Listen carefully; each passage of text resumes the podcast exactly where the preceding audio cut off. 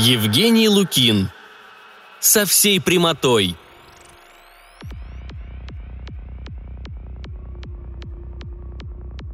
Главным своим достоинством Дементий всегда полагал чистосердечность. «Я же, согласись, не ругаю тебя», – проникновенно втолковывал он. «Я с тобой не скандалю. Я даже не подозреваю тебя ни в чем таком. Я просто хочу знать, где ты была два с половиной часа». Несчастное личико Алевтины сделалось еще более несчастным. «В паркхаусе», – нервно отвечала она. «Собиралась кое-что купить». «Купила?» «Нет, там этого не было». «В паркхаусе есть все», – немедленно уличил ее Дементий. Алевтина вспыхнула. «Все есть, а этого не было», – возразила она. «Ты мужчина, ты не поймешь».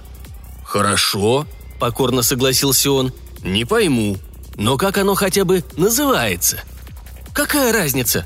«А сколько стоит?» «Какая тебе разница?» «То есть как какая? Вообще-то деньги у нас общие». «Успокойся, не разорились бы». Умолкли с вызовом, глядя друг на друга. «Разница, Аля», — кротко напомнил Дементий, — «весьма существенна. Во всяком случае, для меня. Или ты говоришь мужу правду, или ты ему врешь». Алевтина молчала. «Вот мне, например, нечего от тебя скрывать», — с достоинством сообщил он. «Просто нечего. Спроси меня, где я был, и я тебе отвечу прямо. Где, когда, с какой целью. Спроси». «Да не хочу я тебя ни о чем спрашивать». «Нет, ты спроси, спроси». «Не буду».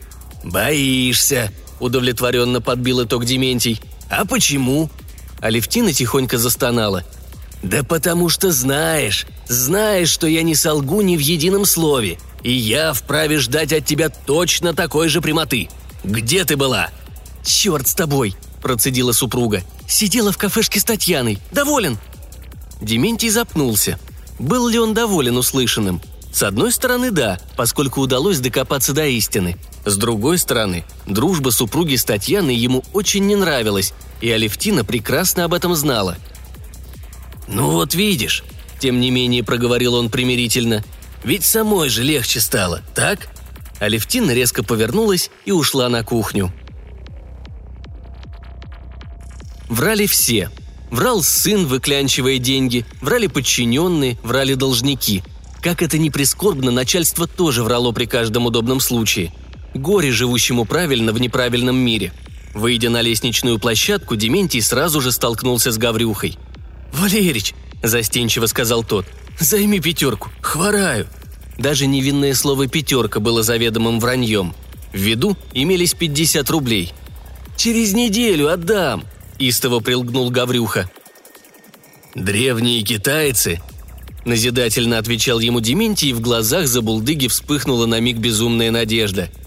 «Говорили, споткнувшийся дважды на одном и том же месте – преступник». «Не понял», – растерянно сказал Гаврюха. И опять солгал. Все он прекрасно понял. «Ты уже сколько у меня занимал?» «Один раз», – бессовестно пяли глаза, отрапортовал этот голубок сизокрылый. «Два», – жестко поправил Дементий. «Второй раз месяц назад. То есть в Древнем Китае меня бы уже за это казнили». «Отдам», – поклялся Гаврюха. «Разом отдам. Через неделю». «Вот через неделю и поговорим», – последовал неумолимый ответ. Будь Гаврюха чуть поумнее, никогда бы он не стал просить в долг у соседа, известного всему подъезду здоровым образом жизни. Ибо когда еще было сказано «не жди пощады от людей, ежедневно делающих утреннюю зарядку», Спускаясь по лестнице, лифтом он не пользовался принципиально. Дементий слышал, как оставшийся в тылу Гаврюха ошарашенно бормочет. «Два? Почему два? Один же!»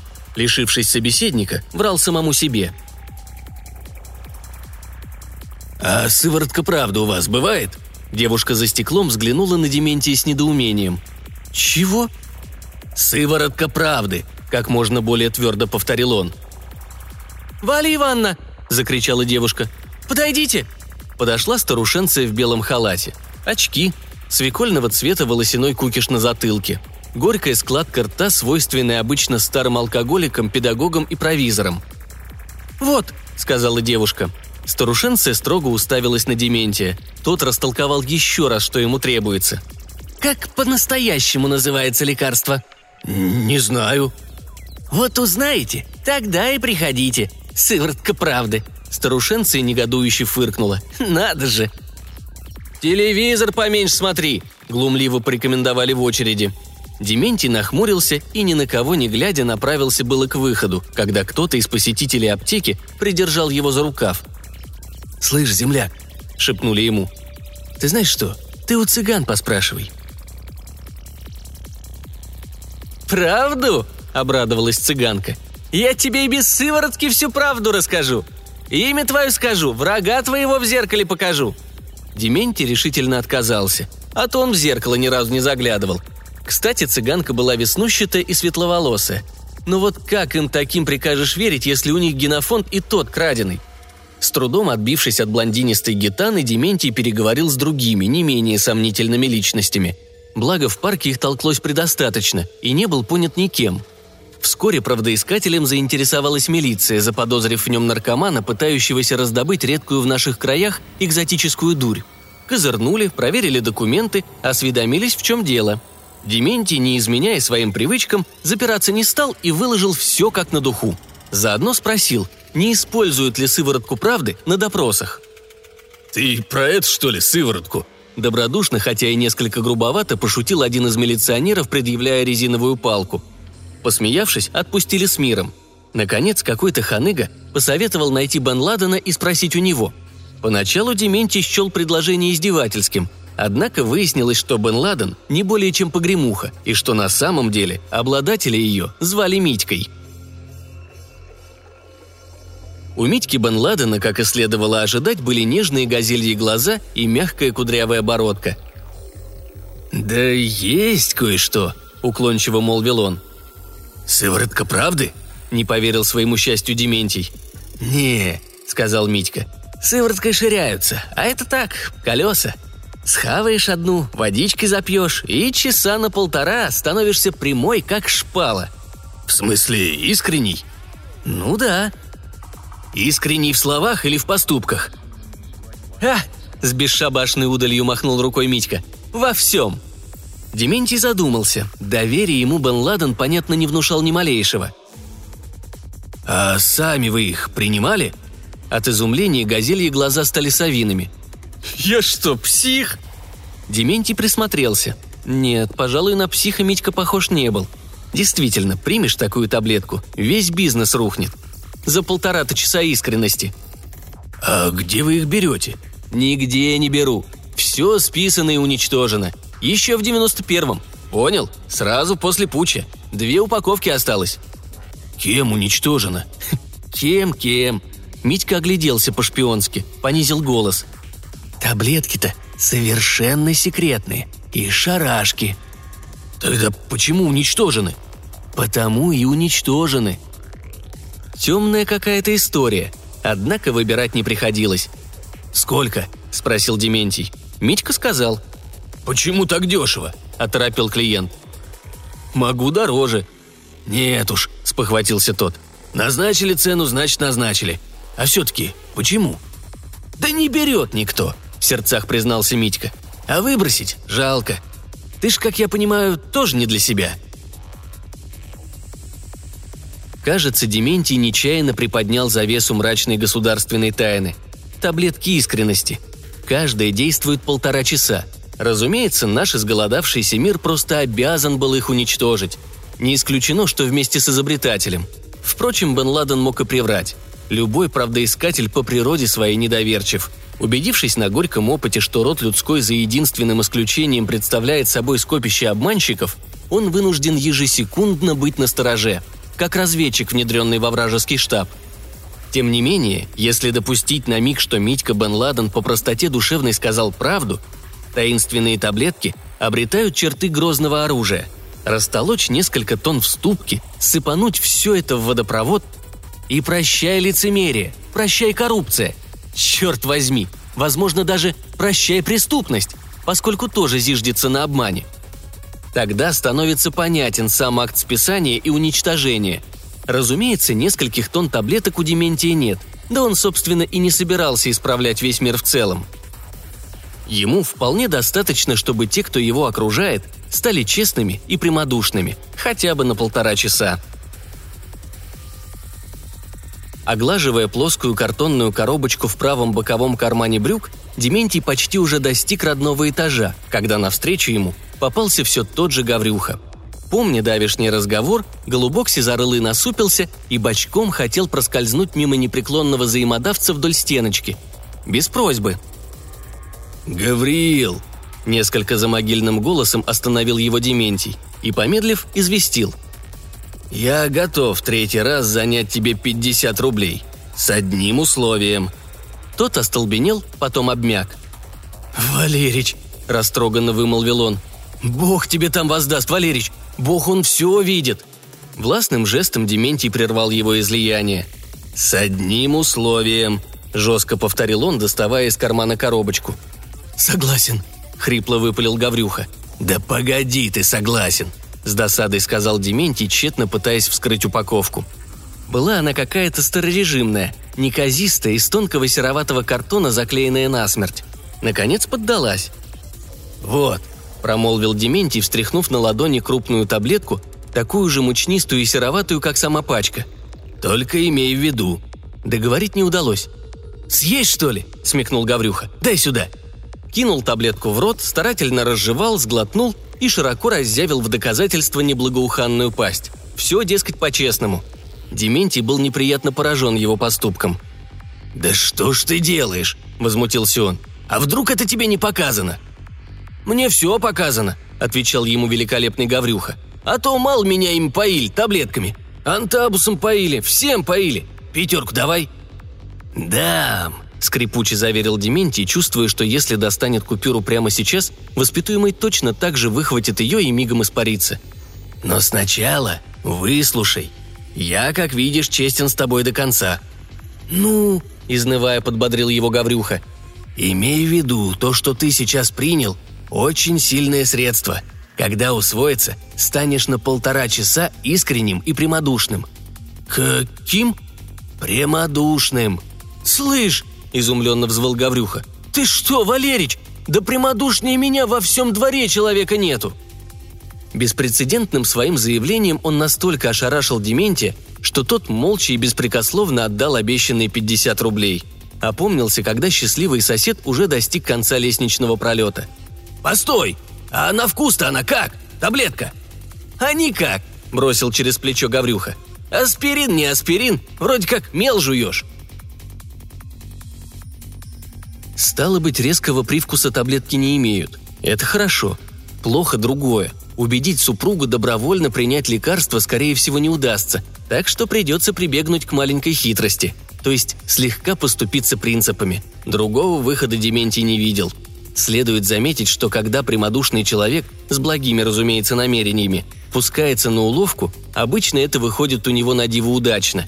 Не зря Христос внушал своим апостолам – «Вот я посылаю вас, как овец среди волков. Итак, будьте мудры, как змеи, и просты, как голуби». Алевтина сидела на кухне и кофейничала. Мудрый, как змей, простой, как голубь Дементий, достал сотовый телефон и набрал свой домашний номер. Услышав мурлыканье аппарата, жена упорхнула в комнату, а муж тем временем кинул таблетку в кофе. Растворилась мгновенно. «Татьяна?» – спросил он, когда Алевтина вернулась. «Нет», сухо ответила она. «Наверное, ошиблись». Забрала чашку, книжку и ушла в спальню. Оставшись в одиночестве, Дементий облегченно вздохнул и стал ждать результата. Жаль, не догадался он спросить Митьку Бен Ладена, быстро ли это зелье усваивается. Снова достал коробочку, осмотрел. Нигде ничего. Ни названия, ни пояснений. Таинственный семизначный номер и черная линялая надпись «Не вскрывать». Возможно, и впрямь из шарашки – ну, допустим, минут за десять. Дементий посмотрел на часы. Осталось совсем немного. Сейчас Алевтина ворвется на кухню и слезно во всем покается. Во всех своих мелких грешках. Скопом. Внезапно лицо его стало озабоченным. А вдруг там не только грешки? Вдруг какой-нибудь грех? Из этих? Из смертных? Два с половиной часа проторчала в кафешке с Татьяной. А ну как не в кафешке? Ну как не с Татьяной? Ну как... Нет, Не может быть. Или может. Дементий встал. На скулах его обозначились желваки. «Прощу», — решил он наконец, и словно камень с души упал. «В чем бы ни призналась, прощу». Из спальни тем временем слышались негромкие бытовые звуки. Что-то шуршало, постукивало, открывалась и закрывалась дверца платяного шкафа. Померещилось невнятное сдавленное восклицание. Такое впечатление, что Алевтина ни с того ни с сего затеяла уборку. «Да уж не петлю ли она там ладит?» – ударила мысль.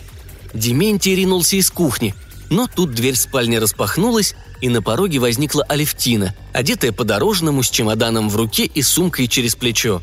Скулы жены заострились, в глазах возник сухой незнакомый блеск. «Ты куда?» «К Татьяне», – бросила она. «На развод подам завтра, может быть, даже сегодня». «Аля!» – только и смог выговорить Дементий. «И я могла?» – заговорила она, словно бы в беспамятстве. «И я могла все это терпеть? Изворачиваться, врать, притворяться. И ради чего? Ради семьи? Какой? Этой?» «Аля!» «Что Аля? Что Аля?» Не сводя с мужа ненавидящих глаз, она двинулась прямиком на него, и он вынужден был посторониться.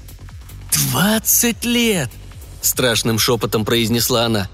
«Двадцать лет прожить с этим занудой, ханжой, лицемером! Ненавижу!» Хлопнула входная дверь. Тишина поразила квартиру. «Я?» – скорее растерянно, чем оскорбленно произнес в этой тишине Дементий. «Я ханжа? Я лицемер?» Услышанное не укладывалось в сознании. Человеческий мозг – машина очень надежная. Что бы вы ни натворили, он непременно изобретет оправдание содеянному. Нет на свете склочника, самодура, предателя, который не был бы в собственных глазах жертвой окружающих его склочников, самодуров и предателей. Поэтому из обвинений, высказанных на прощании супругой, Дементий смог воспринять лишь зануду, и то с многочисленными оговорками – да, возможно, он был несколько назойлив в своих нравоучениях, никто не спорит, но назвать его ханжой и лицемером... Вновь очутившись в кухне, брошенный муж тупо уставился на разорванную сероватую картонку с грязной линялой надписью, причем отупение было наверняка частью защитной реакции, ибо стоило помыслить, что дикий поступок супруги и впрямь вызван припадком искренности, как внутренний мир Дементия подвергся бы серьезному обрушению. И мозг не подвел. Таблетки просрочены, да-да, вот и объяснение. Им же сто лет в субботу этим таблеткам. Их еще в 91 году списали. Пришибить бы этого Бен Ладена. Поток сознания был прерван дверным звонком. Слава богу, вернулась, а ключ, как всегда, забыла. Нет худа без добра. Негодная таблетка выдохлась менее чем за полчаса. И Дементий кинулся открывать. Сизый лик Гаврюхи был ужасен. «Ах ты падла!» Хриплый исторг переступая порог и надвигаясь на попятившегося хозяина. «Буржуин задрипанный! Полтинник я тебе задолжал? Да ты из меня за этот полтинник душу вынул, жил и вымотал!» Вмял ошалевшего Дементия в угол и с прямотой истинного люмпен-пролетария стал душить.